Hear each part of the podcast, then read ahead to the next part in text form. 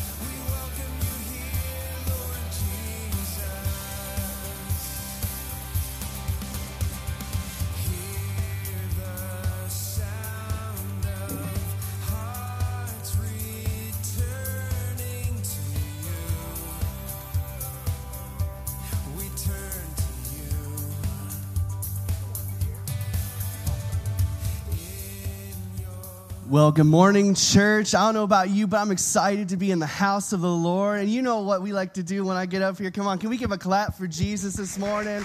The reason we're here. Man, not only am I excited about church this morning, but I'm excited about this fall weather. Come on. Let, let me see how many hands. Who, who loves fall in this place? I think it is the best time of the year because then I get to wear layers and denim jackets are back. So, man, so excited to be with you this morning. Listen, if you're new here at Victory Life Church, we're so happy you're here. We want to welcome you.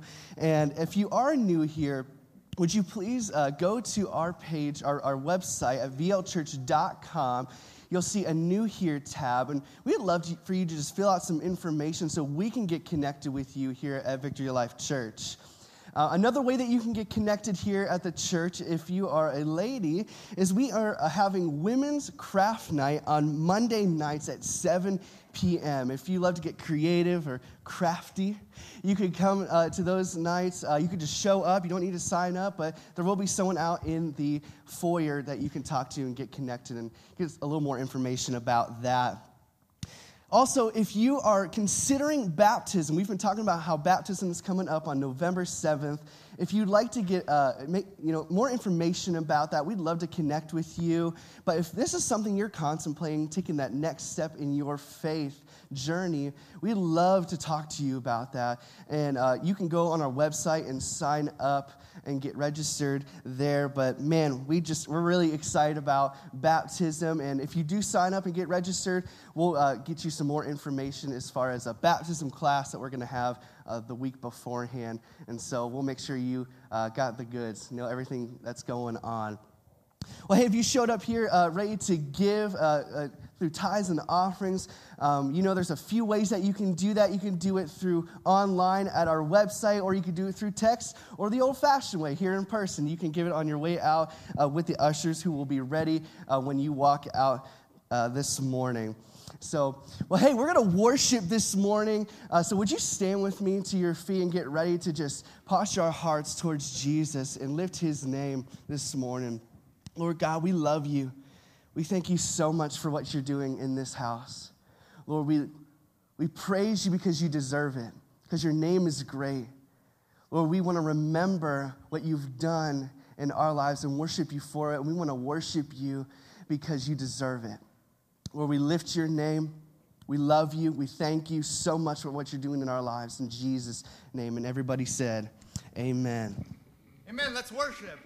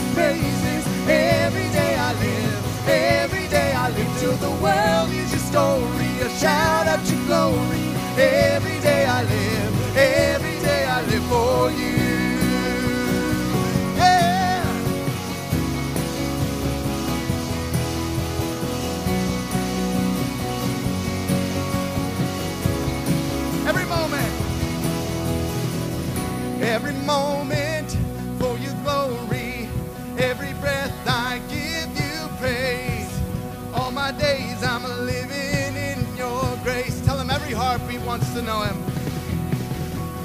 Every heartbeat wants to know you. Now I live to make you known.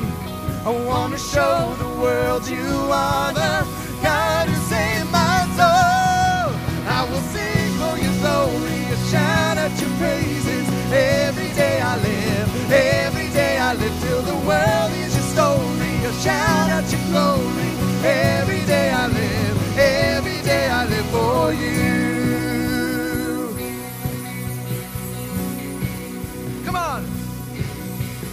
Every day I live to praise.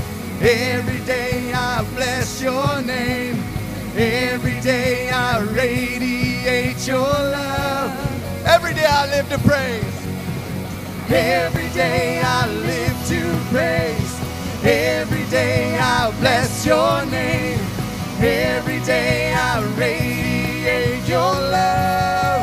Your love, shout it out. I will sing for and shout out your praises. Every day I live, every day I live till the world hears your story. Shout out your glory. Come on. Every day I live. Oh, every day I will sing for your glory and shout out your praises. Every day I live, every day I live till the world hears your story and shout out your glory. Every day I live, every day I live for you.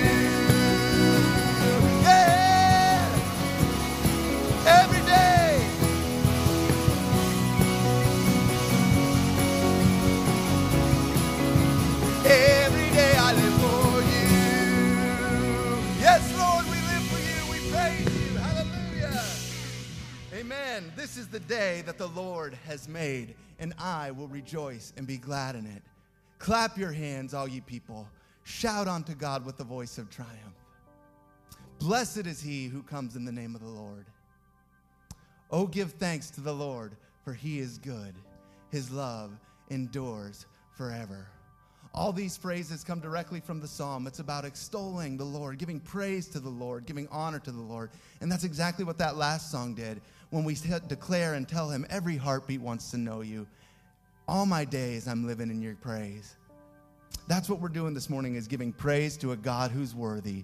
So let's continue to thank him because he's the only one who can satisfy. Let's worship him together this morning.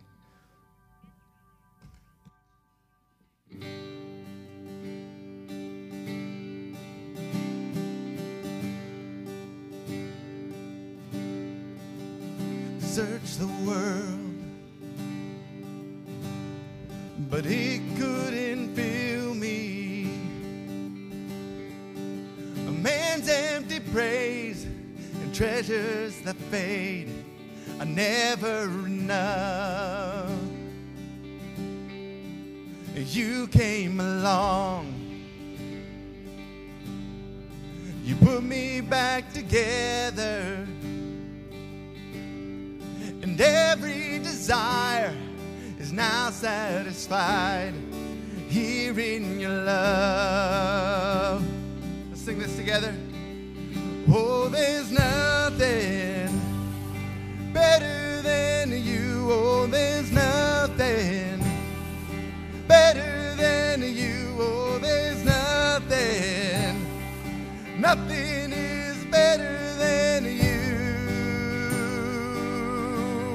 because I know it's true.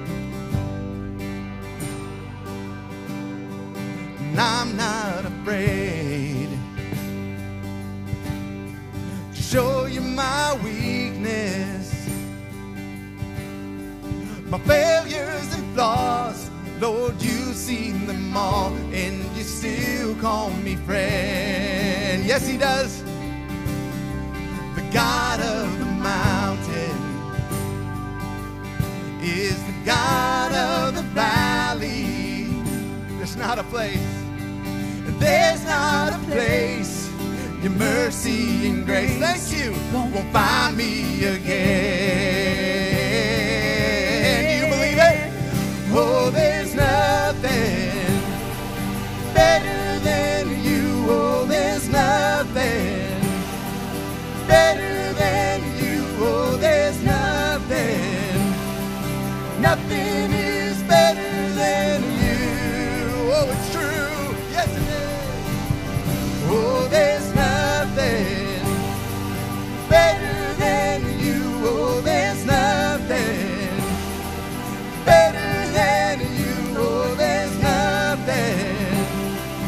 Nothing is better than you. Come on now, let's worship Him.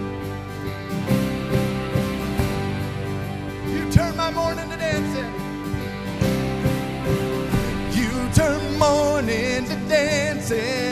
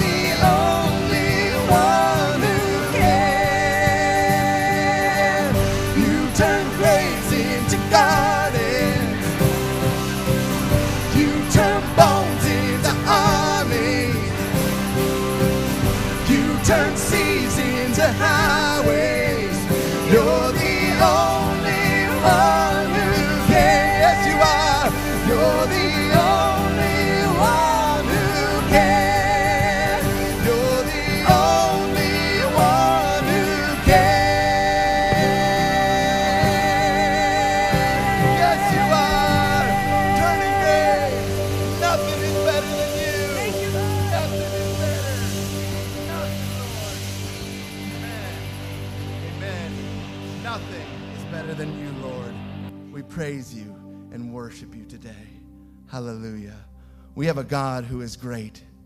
He can spring new life, He can turn graves into gardens overflowing with life.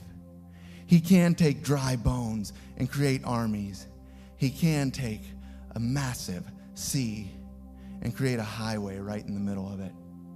We have a great God who spun this universe into being, but also you and I into creation. He's incredibly huge in what he can do and what he has done. Yet he's so incredibly personal in the greatness of what he's done for us. It's amazing to have such a great God who would allow his son to step out of heaven and bear the sorrow, the hurt, and the pain of the world on himself. We serve a great God this morning.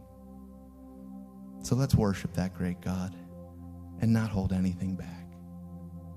He is worthy.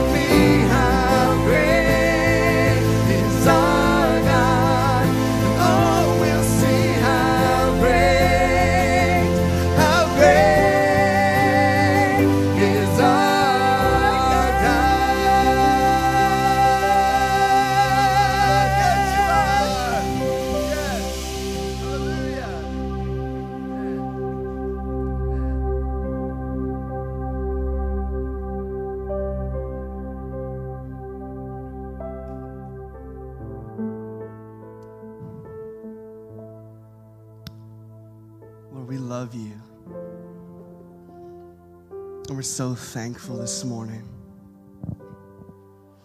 for all that you've done.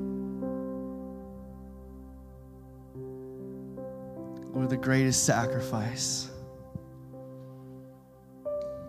That way we could have access to you, Jesus. To have a relationship with you. No matter where we've been, what we've done. Lord, you, you want us and you love us more than we can ever even begin to imagine.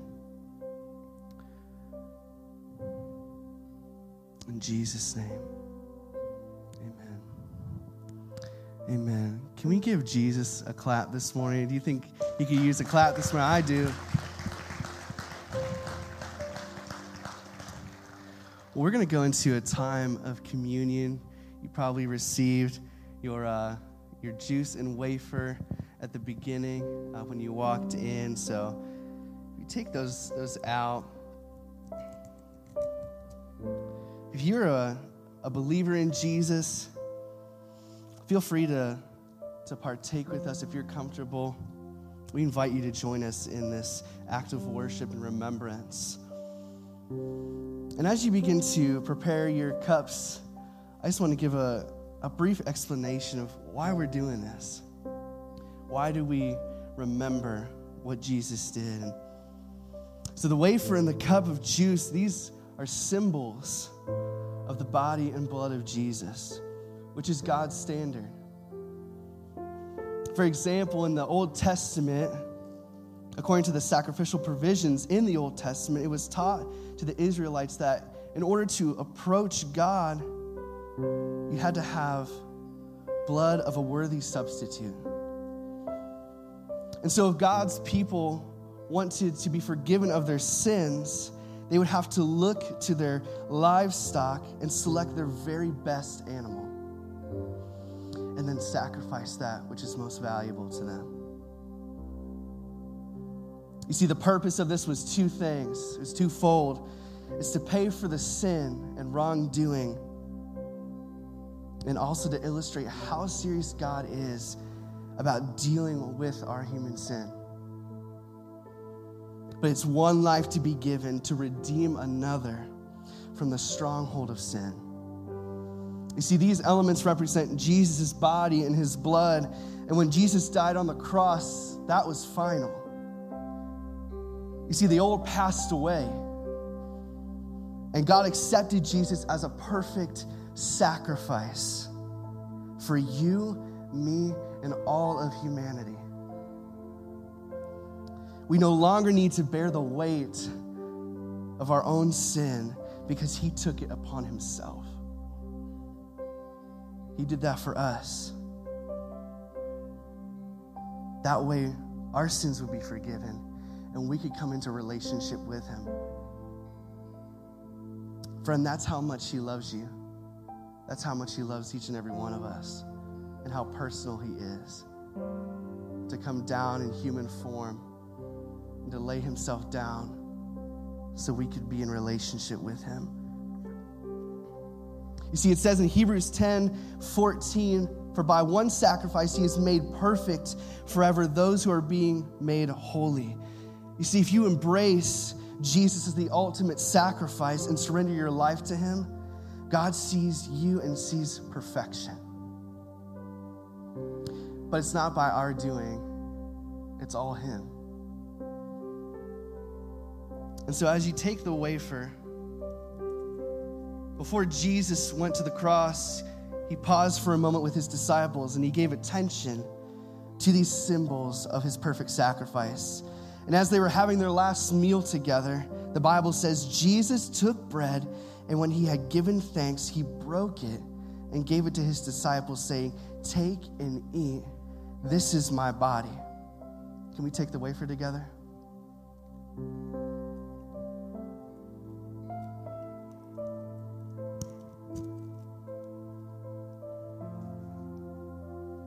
And after they broke bread, Jesus and his disciples, it says in the Bible, Jesus took a cup. And when he had given thanks, he gave it to them, saying, Drink from it, all of you. This is my blood of the covenant, which is poured out for many for the forgiveness of sins. Jesus' blood, this juice representing his blood, is the new covenant, which is an agreement between God and humanity. And he's made things perfect between us and him through his blood. Can we take the juice together?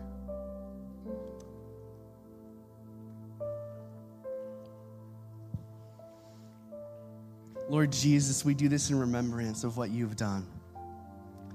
Lord, we're so thankful that we get to be here to praise you, Jesus. Lord, to remember where we were and where we can now be in your presence, God. And to lean into your love, Jesus, and lean into you, and to surrender our lives to you, God. We love you, and we thank you so much. In Jesus' name, amen. Amen.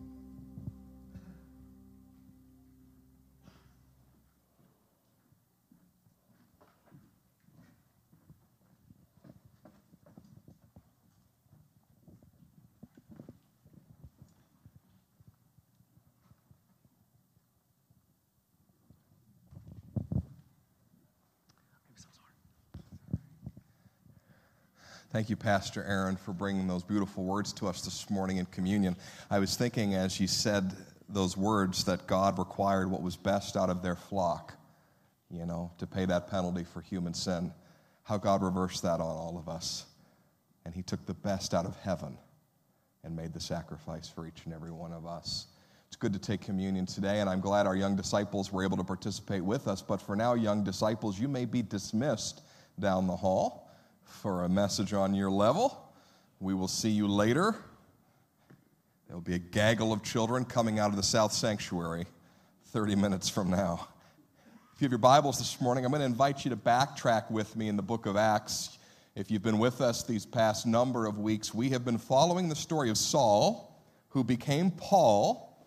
But today we're going to backtrack and follow another line of folks who pursued the presence of the Holy Spirit who connected people to the mission of the church and who ultimately ignited God's church in a way that had never before been seen. We're going to be in Acts chapter 4 this morning and begin to follow some of the stories of the Apostle Peter and learn more about what God did in and through his ministry that we can glean from and take from today. I have to tell you, years ago, I took my first ever missions trip. It was a short term missions trip uh, to Central America. And we were told that one of the best things that we could do at that time would be to create a live action drama, which spoke to me because I'm a bit of a ham. And so we did have a live action drama that we worked on for weeks and months in order to present the gospel in a way that would maybe present it to folks who had never been exposed to it before using uh, uh, illustrations and things visually that, that would make sense to them. In the same way Jesus gave us bread and juice to remember his sacrifice, we were using some symbols through that drama. So we would meet down there in that South Sanctuary and we would practice our drama. And each time that we would meet before this missions trip, and each time we'd get together talking about where our fundraising was at and so on and so forth, we would take time to pray. We pray that God would use us. We prayed that folks who had not yet been exposed to the gospel of Jesus Christ would hear it and respond to it. We prayed that God would make that trip a meaningful and powerful experience. Well, we got down to the Dominican Republic and we got our first chance to share our drama with a crowd of people. In fact, it was at a hospital. It was a charitable hospital, and there were hundreds of people outside in the open air waiting to be seen by a doctor or a nurse for whatever ailed them. There's a great big courtyard, and we went and we presented our drama. We danced around, we moved around, and we presented the gospel. And after the drama was over, all of our team went and sat on a split rail fence to the back of this open air pavilion. And the pastor got up there at the time, and he got up there with an interpreter, and he shared what the drama meant and invited anybody to pray with him who were being led in their spirits towards the gospel towards Jesus. And after he was done praying, we were satisfied that it was time to go do some hot, sweaty work that you often do on a missions trip, and we'd done our job for the day. But shamefully and strikingly, our pastor turned around and looked at all of us teenagers sitting on that split rail fence and said, All right, go. And we thought, Go where? And he said, I want you to go and pray with people who might be responding to the gospel and also pray over them that they might be healed. And I remember thinking, I will not do that. I came here to do a drama. I came here to sweat on this missions trip, but I did not come to try to break down the language barrier myself. And I remember having this moment of panic as he expected us to go out and minister to people and pray with people and ask them what they thought of the drama and if they'd like to give their lives to Jesus. You know, Christian stuff. I wasn't prepared to do Christian stuff. I was happy to do a drama. But I remember as a few people who were bolder than I grabbed the first interpreters, those jerks, that, that I better get moving quick with anybody else who had an ounce of Spanish or I was going to be in deep trouble. So I grabbed another gal who was about my age, and we were both in about third year Spanish, and, and we went and we began to pray for people. We began to talk with people. We began to see the power of the Holy Spirit displayed as the language barrier began to fall in ways that we could not have imagined. There were people who were deeply affected that day by what had been presented. People who had heard about Jesus but never been told what Jesus had done for them, that wanted to pray for us to receive him right there. There were people who were very happy to have people lay hands on their shoulders and their heads and pray for them that they might be healed. It ended up being a powerful, powerful day. I'll remember it for the rest of my life just for a simple reason because God's given us opportunities over and over and over again to see things like that happen. But the problem for all of us is when we have these moments when we're sitting on that split rail fence, when the opportunity to present the gospel or to do things that are remarkably Christian stare us right in the face, we have to deal with that fight or flight mentality, don't we? That panic of what about the barriers that exist between me and the person I'm about to share with? What, what, about, what about the things that stand between him or her and I that I, I don't know how to overcome? What if I have opposition? What if someone standing in line at that charitable hospital looks at me and says, Well, God obviously doesn't care about me or I wouldn't be here? What if? What if? What if? I don't know what drove me off the rail fence that day. Not every person got off the rail fence, but I'm glad that I did. Because at some point after the fact, I realized, you know, all those days that we prayed in that South Sanctuary, we were praying for these moments. All those days we were preparing, asking the Holy Spirit to use us, we were getting prepared for such a time as that. And I want to tell you today, we as a church, we are getting prepared. When we talk about pursue and connect and ignite, we're getting prepared for what God has for us to come. When we invite you to pray and we invite you to pursue the presence of the Holy Spirit, we are doing so because we know that the world desperately needs Jesus. The world desperately needs this thing called Christianity. It is God's greatest gift, and it's our job to go and witness to what Christ has done in us, that others may know him. How do we get past this fight or flight syndrome? How do we always stay, not with our gloves up to fight, but our feet planted firm on the ground, ready to do that which God has called us to do? Well, I believe that we look for examples from the scriptures. We look at what the heroes of Scripture did and how they operated to learn how we can stand up for Jesus. And so today, through Acts chapter 4, I want to tell you a story of how Peter and John stood up for Jesus and what happened to them, and how it wasn't always easy, but how God's will was done. And perhaps today, as we look to their story, we'll see our story and some ways in which God can encourage us to stand our ground for the Lord Jesus Christ. Something happens in Acts chapter 3 that's kind of remarkable. It's right after the events of Acts chapter 2 being filled with the Holy Spirit and the church growing from hundreds to thousands. Peter and John go up to the temple in Jerusalem. And as you know, if you've been here the last number of weeks, we've talked about that initial Jerusalem church, that group of thousands who was preparing to go out into the world at some point to share Jesus, but who were hanging out in Jerusalem for a time to learn what it meant to be Christian. And as was their custom, Peter and John went up to the temple in Acts chapter 3, and on their way through the gate beautiful, they saw a man who was crippled, someone who had sat there for a long, long time. The man asked them for money, and they said, We don't have any, but what we have we'll give to you. They said, In the name of Jesus of Nazareth, rise up and walk. The man stood and accompanied them into the temple courts, and because everybody knew about the crippled man from the gate beautiful, a crowd gathered. And they were able to teach and preach about the power that was in Jesus' name because that crippled man was now walking. But that puts them in the crosshairs of the very people who had killed Jesus the Sanhedrin, the 70 elders of Israel who convened in and around the temple courts. Peter and John were arrested. And we pick up their story in Acts chapter 4, verse 5, on the next morning after their arrest. Look at verse 5 with me. On the next day, the rulers and the elders and the scribes gathered together in Jerusalem. There was Annas the high priest, Caiaphas and John and Alexander, and all who were of the high priestly family. And when they had brought Peter and John and set them in their midst, they inquired, By what power or in what name did you do this? Now, I want to stop you right there for just a moment. That's a real and legitimate question. And it is historically, because there are ancient writings that come from within 60 years of this period where some of the people who were opposed to Jesus did not deny that he was a miracle worker. They merely said that Jesus did his miracles by power of demonic forces. See, that was, that was what was said of Jesus from the earliest days, that Jesus didn't actually work for God. We see a little bit of that in our Gospels, but we have other historical writings from some anti Jesus folks who said, well, yeah, he did miracles, but it was by a demon.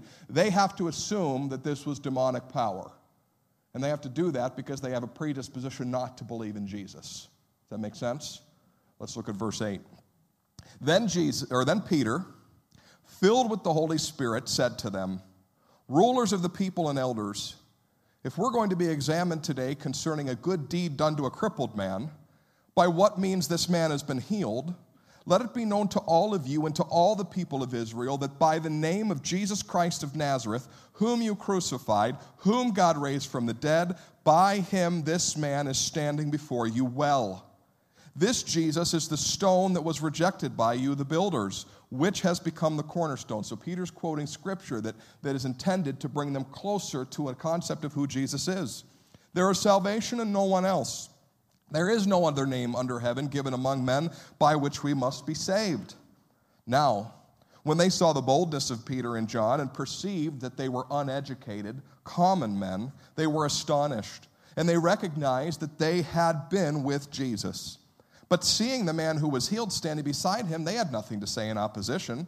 But when they commanded them to leave the council, they conferred with one another, saying, What shall we do with these men? For a notable sign has been performed through them. It's evident to all the inhabitants in Jerusalem. We cannot deny it. Now, that's not the end of the story. We're going to keep reading in just a moment, but I, I just want you to notice what's taking place here. This is a powerful, powerful, scary, scary moment. Because Peter and John are standing in the very courtroom where Jesus was condemned to die.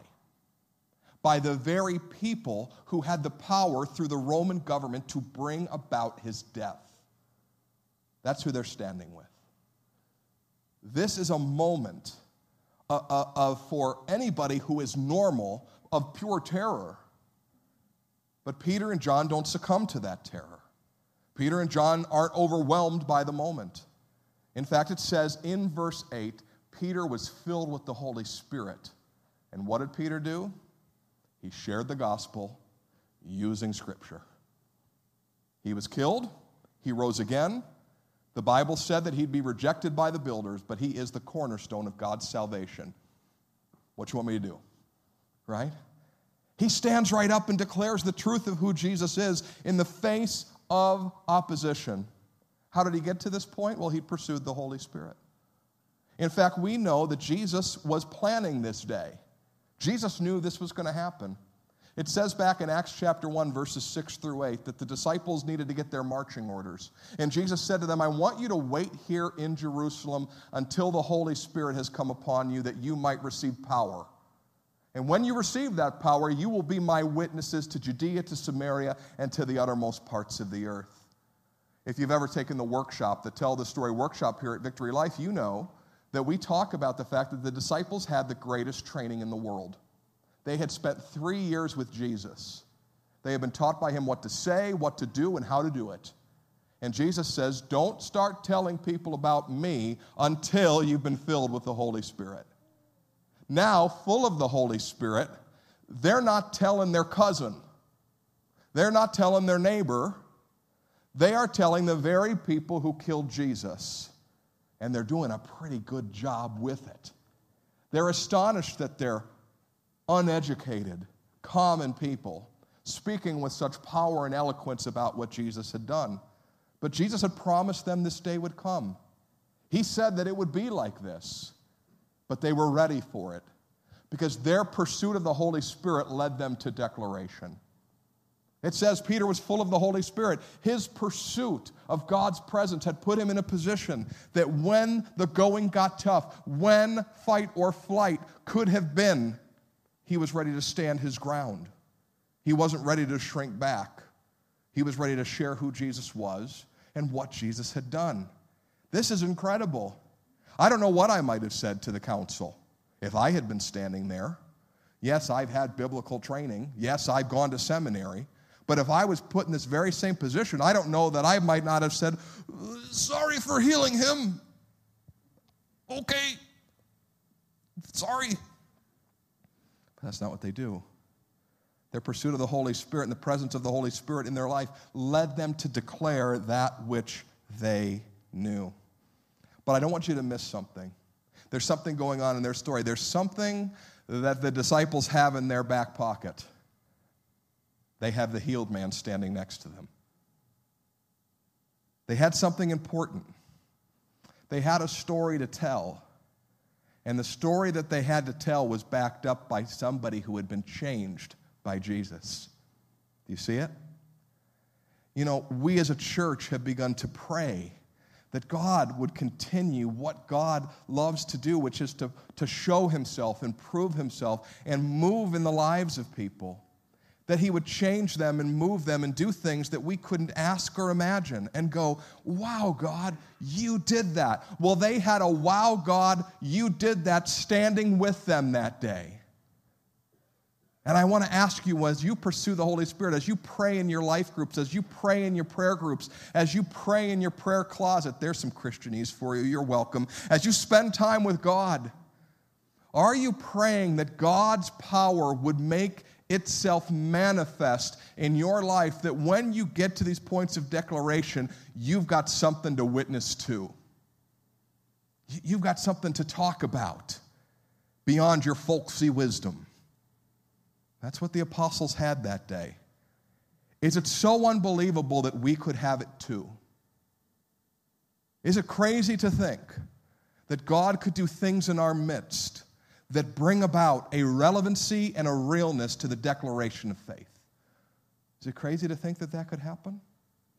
Is it crazy to think that we could expect things of God and that He could move? I was speaking to someone quite recently who I would categorize maybe as a, as a not yet Christian. They were going through some things in their life. Might have shared this with you all already, but that's okay. I repeat all of my stories all the time. For those of you who came up and fulfilling the mission FM with me, you've heard all of my stories 16 times. God bless you. But I was sharing with this a person who is not yet a Christian who's going through some really hard things in their life. And I, I, I looked at them and I said, you know what? The next time that doubt and fear and overwhelm hit you, I want you to call upon the name of the Lord and he'll show up. And I walked away from that person thinking, I hope that works. I really hope that works. And that person later reported every single time the fear and the doubt and the overwhelm have come, God's shown up. God's shown up. So, so, so I'm not trying to say, well, Pastor Matt spoke a word in faith and wow, it happened. That's not the point. The point is, can we expect something of the Lord?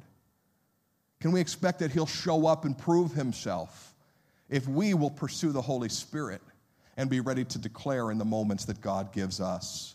Look at verse 17. The Sanhedrin, the ruling council, if you will, of Israel, is not done with Peter and John. But in order that it may spread no further among the people, let us warn them to speak no more in this name. What are they saying? They're not allowed to say Jesus. Verse 18. So they called Peter and John and charged them not to speak or teach at all in the name of Jesus. But Peter and John answered them, Whether it is right in the sight of God to listen to you rather than to God, you must judge. For we can only speak about what we've seen and heard. So when they had further threatened them, they let them go, finding no way to punish them because of the people. For all were praising God for what had happened. So, this declaration that Peter and John had been involved in leads now to even greater confrontation. See, it's not just that they had declared Jesus and they didn't like it, and that was the end of the matter. This declaration of Jesus is going to lead to greater confrontation. These were the rulers of Israel, these were the lawmakers, these were the bosses, and they're saying, You're not allowed to talk about Jesus anymore. And we're going to threaten you that we're going to get you if you do. That's what's going on here. Their declaration leads to great confrontation. They see Jesus as a threat. So they're going to flex their muscles and try to coerce John and Peter to silence. They're going to say, You can't do this any longer, or you are in deep trouble with us. We want you to know before you leave, Peter and John, that we can't get you today, but we are going to get you tomorrow. That's what's happening here. Now, most of the time, pastors end this part of the, of, the, of the teaching on John chapter 4 and go, Isn't it great? They got released. No, they got released with threats hanging over them. So it's, it's great that they got released, but you know, this same group of apostles are going to be beaten the next time the Sanhedrin gets their hands on them. Going to be whipped and beaten for the name of Jesus. But they realize that if they pursue the Holy Spirit, the declaration will continue to come and continue to come and continue to come, even as the threats and the confrontation continues to come, become in their lives over and over and over again. Jesus predicted that this would happen to his followers. Jesus said, Blessed are you when people revile you and persecute you and say all types of evil about you because of me. That's what Jesus said would happen to his followers. Is that what you signed up for? Is that what I signed up for? I mean, that's what Jesus said would happen. That's what's taking place right in this moment. There's a fight or flight moment happening again. They stood in the first test to say, Jesus is who Jesus said he was. But now they have a second test. They're being threatened with future persecution if they speak the name of Jesus anymore. And the reality was the Sanhedrin did have power. They had enough power to bring about the crucifixion of Jesus. Politically, they couldn't silence Peter and John that day, but they knew something powerful. They knew the crowds were fickle. They knew the public opinion would not be with the apostles forever. In fact, it says later on in the book of Acts when Herod the Tetrarch kills James, the crowds loved it. So he persecuted the Christians all the more. Crowds are fickle, society is fickle. They just had to wait for their right moment because they could persecute, and they had the power to persecute, and they were going to exercise that power. The declaration of Jesus is going to lead to confrontation in this world. And this is the problem for so many of us Christians right now at this moment. The declaration of Jesus did not lead to great confrontation for the last 250 years right here in America. There's people who might not have liked it. Maybe some people that said, shut up, don't talk to me about that anymore. But the world has changed tremendously in the last 50 to 60 years. Now, we're not at a point today where they were that day in Acts. Come on. We're freely assembled here today. No one's telling me what to preach. No one's telling me what I can say and what I cannot say. But I want to ask you a question Do you feel allowed to talk about Jesus when you leave here? Is that acceptable? Is that okay in your school? Is it okay in your workplace? Your neighborhood? Is it socially acceptable to be a Christian any longer? Has your family threatened you to silence? Don't talk about Jesus anymore, or I'll be done with you. I won't be there at Thanksgiving if you have to tell me about Jesus. Don't share your faith with me. It's condemning, it's intolerant, it's responsible for atrocities. I know, I was there at the Crusades. A little bit of levity. There are those in power today who believe that Christianity has no right to spread. They believe that we do more harm than we do good. When I say that we're in a period of preparation as a church, I don't just mean as victory life. The church in America, in this country, has to prepare. We have to be in tune by pursuing the presence of God. We're going to have to stay closer to the Lord than we ever have before because the 21st century is going to be different than any century on this continent before. And I don't want us to get into this place of fear or concern or worry. I am not a fear monger. But I want to tell you, the Lord Jesus wants us to be ready. He told us from the start it was going to be hard. But in the very world that is not for Jesus is the same world that is in need of him. And we must remember this. Peter and John don't put up their dukes and get into a punching match with the Sanhedrin that day. They just said, I don't know what you want us to do. We healed this guy. So should we be following the one who healed him or you? I don't know what to do. They don't look at the Sanhedrin and go, You guys are going to hell. They, they don't put their dukes up, they're, they're just being real. The Lord Jesus is above all this. You need him too. Any of you ever wondered how we know what the Sanhedrin said when Peter and John left? Did it strike any of you? How do we know what happened when they left? We've already read it in our study this month. Many priests and many Pharisees came to a saving knowledge of Jesus. The gospel worked. There were those who heard the gospel that day that obviously were beginning to be changed towards the Savior of the world. They were in this moment of threatening and confrontation, and God used it anyhow. Don't, don't see this as the death knell of Christianity. And if you are in a place right now emotionally where you think the death knell of Christianity is happening in America, I want to tell you something with all love you are sorely mistaken.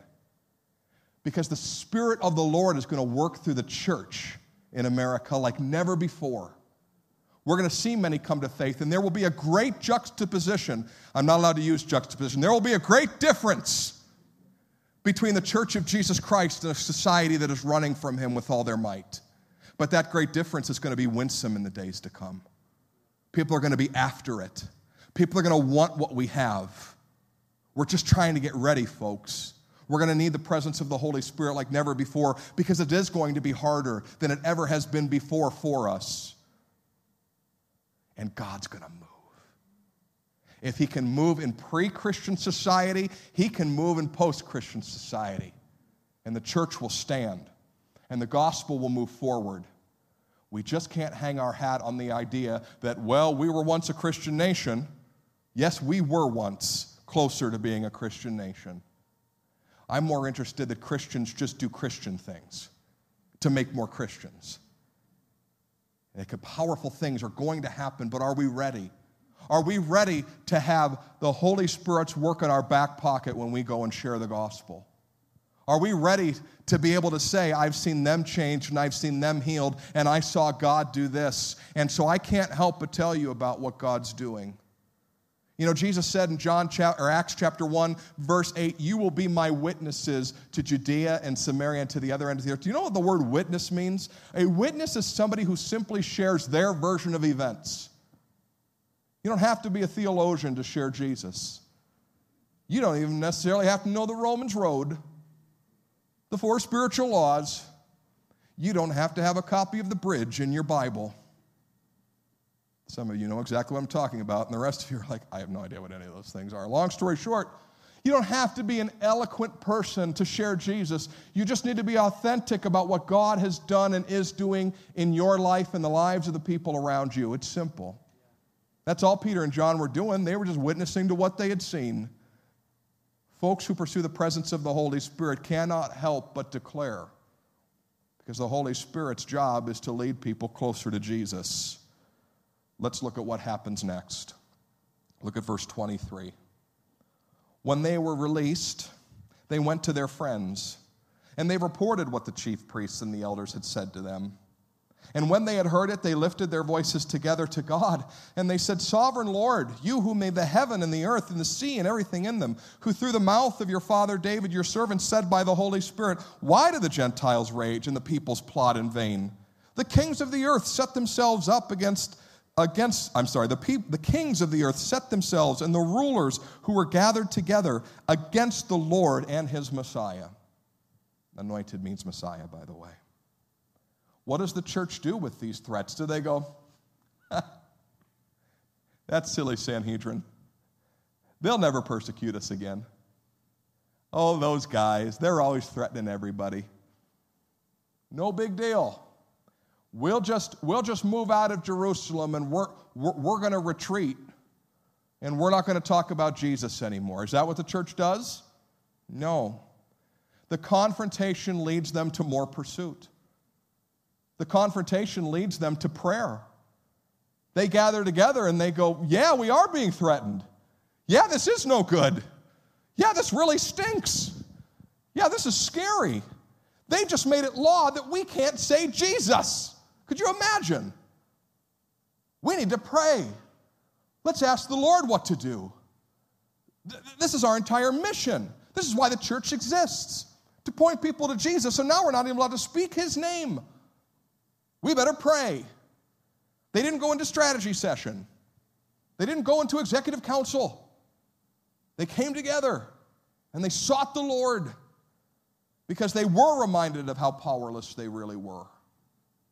And I want to tell you, folks, and I mean this without the presence of the Holy Spirit in and through us, we are powerless.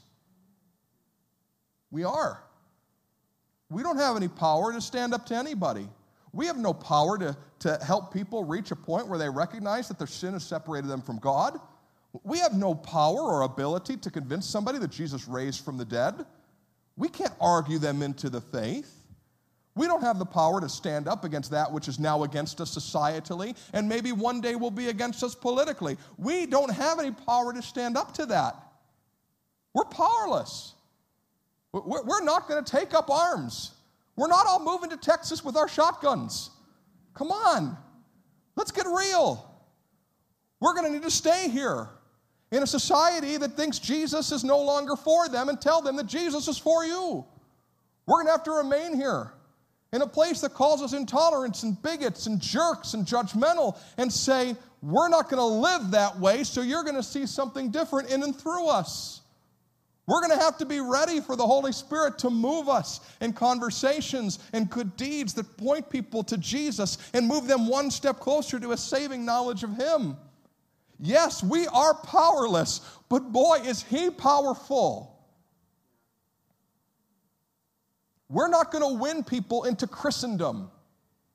We're not going to win people into the, the, the, the, imperial leadership of the global church.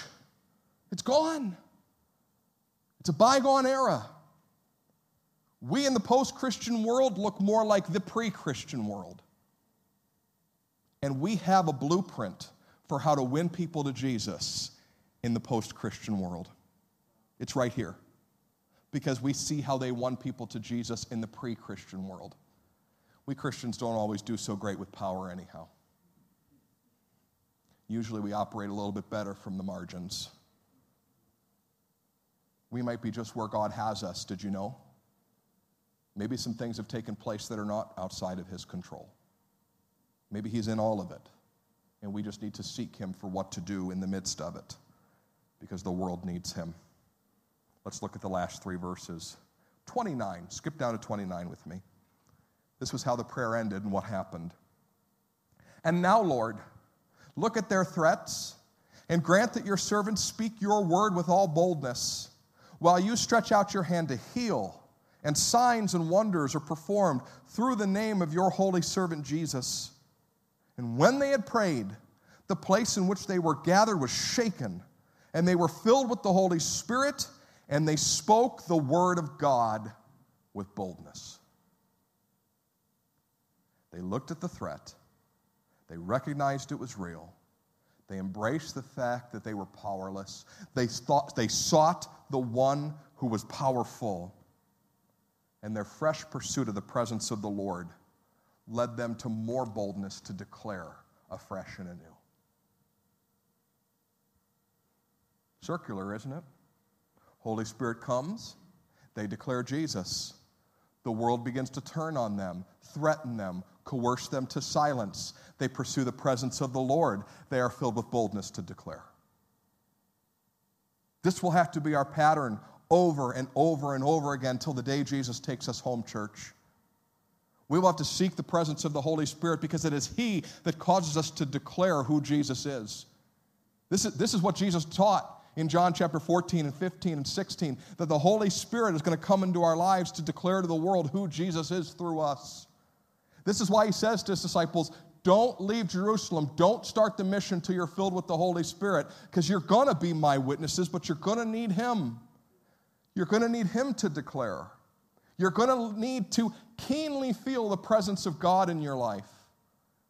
And this is the great divide, and I understand this, folks. I get it.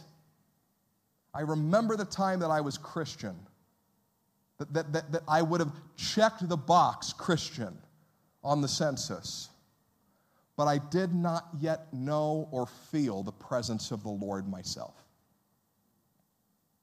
I know that's a great divide for many of us because we believe in the truths of Christianity. We believe that Jesus is the hope of the world, but we may or may not keenly feel the presence of God personally. I know that's real. And if you're sitting through these sermons over and over and over again on a weekly basis and you're hearing these stories about how the church was ignited through people who knew and understood the presence and the voice of the Lord, and you're saying to yourself, but I don't. I understand, I remember. I wouldn't have doubted Jesus. I wouldn't have doubted the church. I wouldn't have doubted Christianity as the hope of the world. But there was a disconnect between that and where I was at. And I would say this to you today if you're in that camp. If you would say, Matt, I believe in Jesus. I believe Christianity is the hope of the world. I believe, but I don't know that I'm at the place where He's going to do that through me because I don't feel God the way some of you feel God. This is what I would tell you to do. When you pray, I'm assuming that you're going to. When you pray, begin to pray that you could talk about Jesus. You could talk about your faith. You could talk about your church. You could talk about how much it means to you, and that that would lead someone closer to Him. I'm not even going to tell you today, okay, that, that you need to, to, to, to hit your knees, that you need to wait for someone to lay hands on you, that, that you need to do this or do that, because you might not be there right now. But if you believe that Jesus is the hope of the world, if you believe that Christianity does not do harm but does good in the lives of people, if you believe in the gospel, then pray that God would make you a gospel carrier. And I do not doubt that you will begin to feel the presence of the Lord. Because He'll push you outside of yourself. And there'll be moments where someone knocks on your heart's door and you will say, Oh, that's you. I've been waiting for you. I've been hearing about you. That's you. When I hopped off the split rail fence, it wasn't because I felt full of the Holy Spirit. I kind of did it because I felt like a jerk for not getting off the fence. But when I stepped out, I met the Holy Spirit there. So, yes, there are some of you today who need to be prayed for to be filled with the Holy Spirit. We believe that as a church. We believe that there's somehow some type of powerful thing that happens when I say yes. I would humbly allow someone else to lay a hand on my shoulder and pray for me that I'd be filled with this Holy Spirit. We believe that. And if you're there today, we'll pray for you. But perhaps today, you just need to get to that point of getting off the rail. Saying simple things like, Yes, I go to church.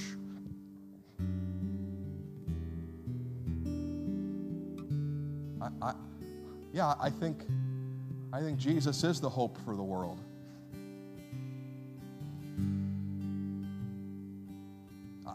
I, know you might have met some judgmental Christians, but Boy, I wish you'd come to church with me sometime. That's not the way we roll. Watch the Holy Spirit meet you there. Would you bow your heads and pray with me?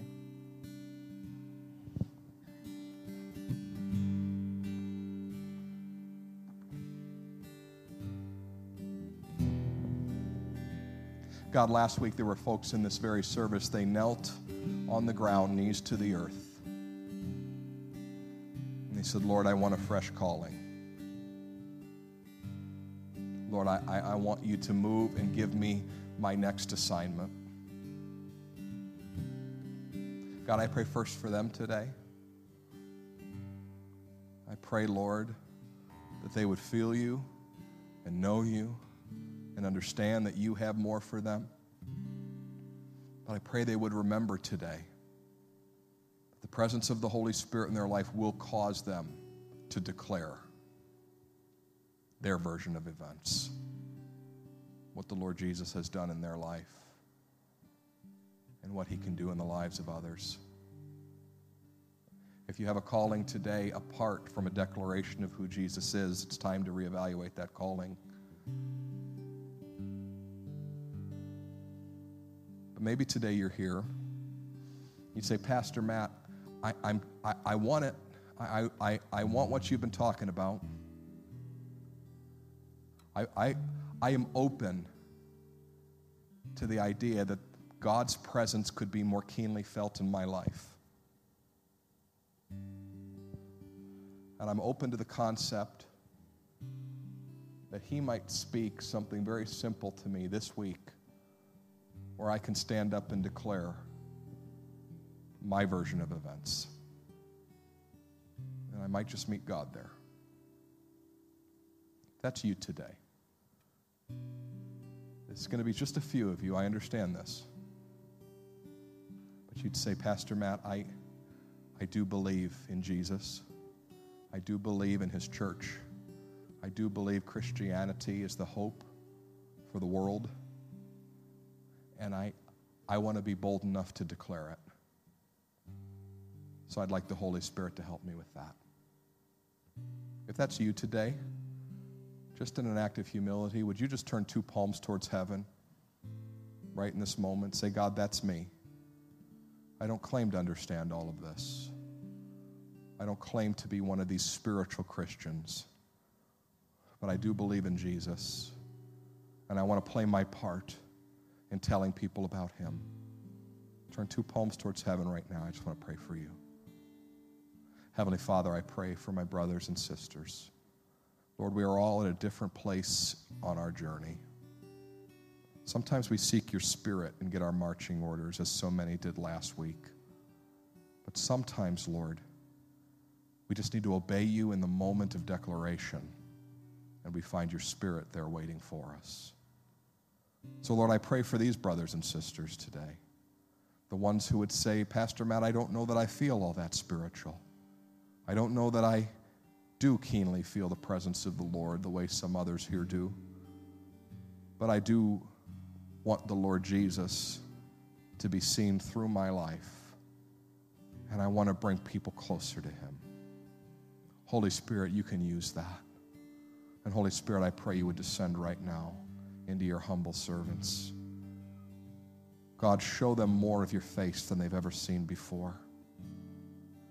Give them more of your presence than they've ever experienced. And Lord, when the time comes for fight or flight, Lord, I pray they would stand up for you. Because, Holy Spirit, you're already there standing. We pray these things today in Jesus' name. And all God's people said, Amen. Amen. Would you stand today?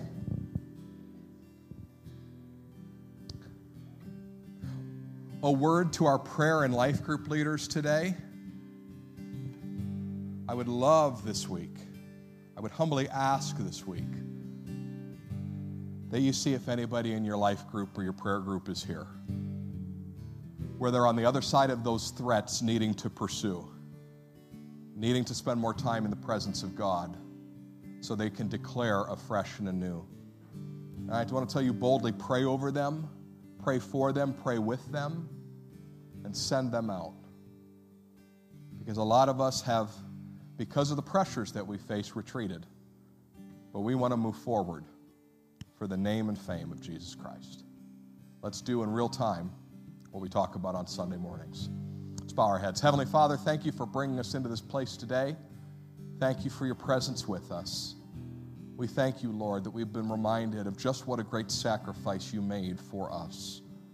I pray now that as we leave this place, no sacrifice would be too great, no moment of humility would be too hard for us in light of the one who shed his blood for each and every one of us. Send us from this place now with your blessing. In Jesus' name we pray. Amen.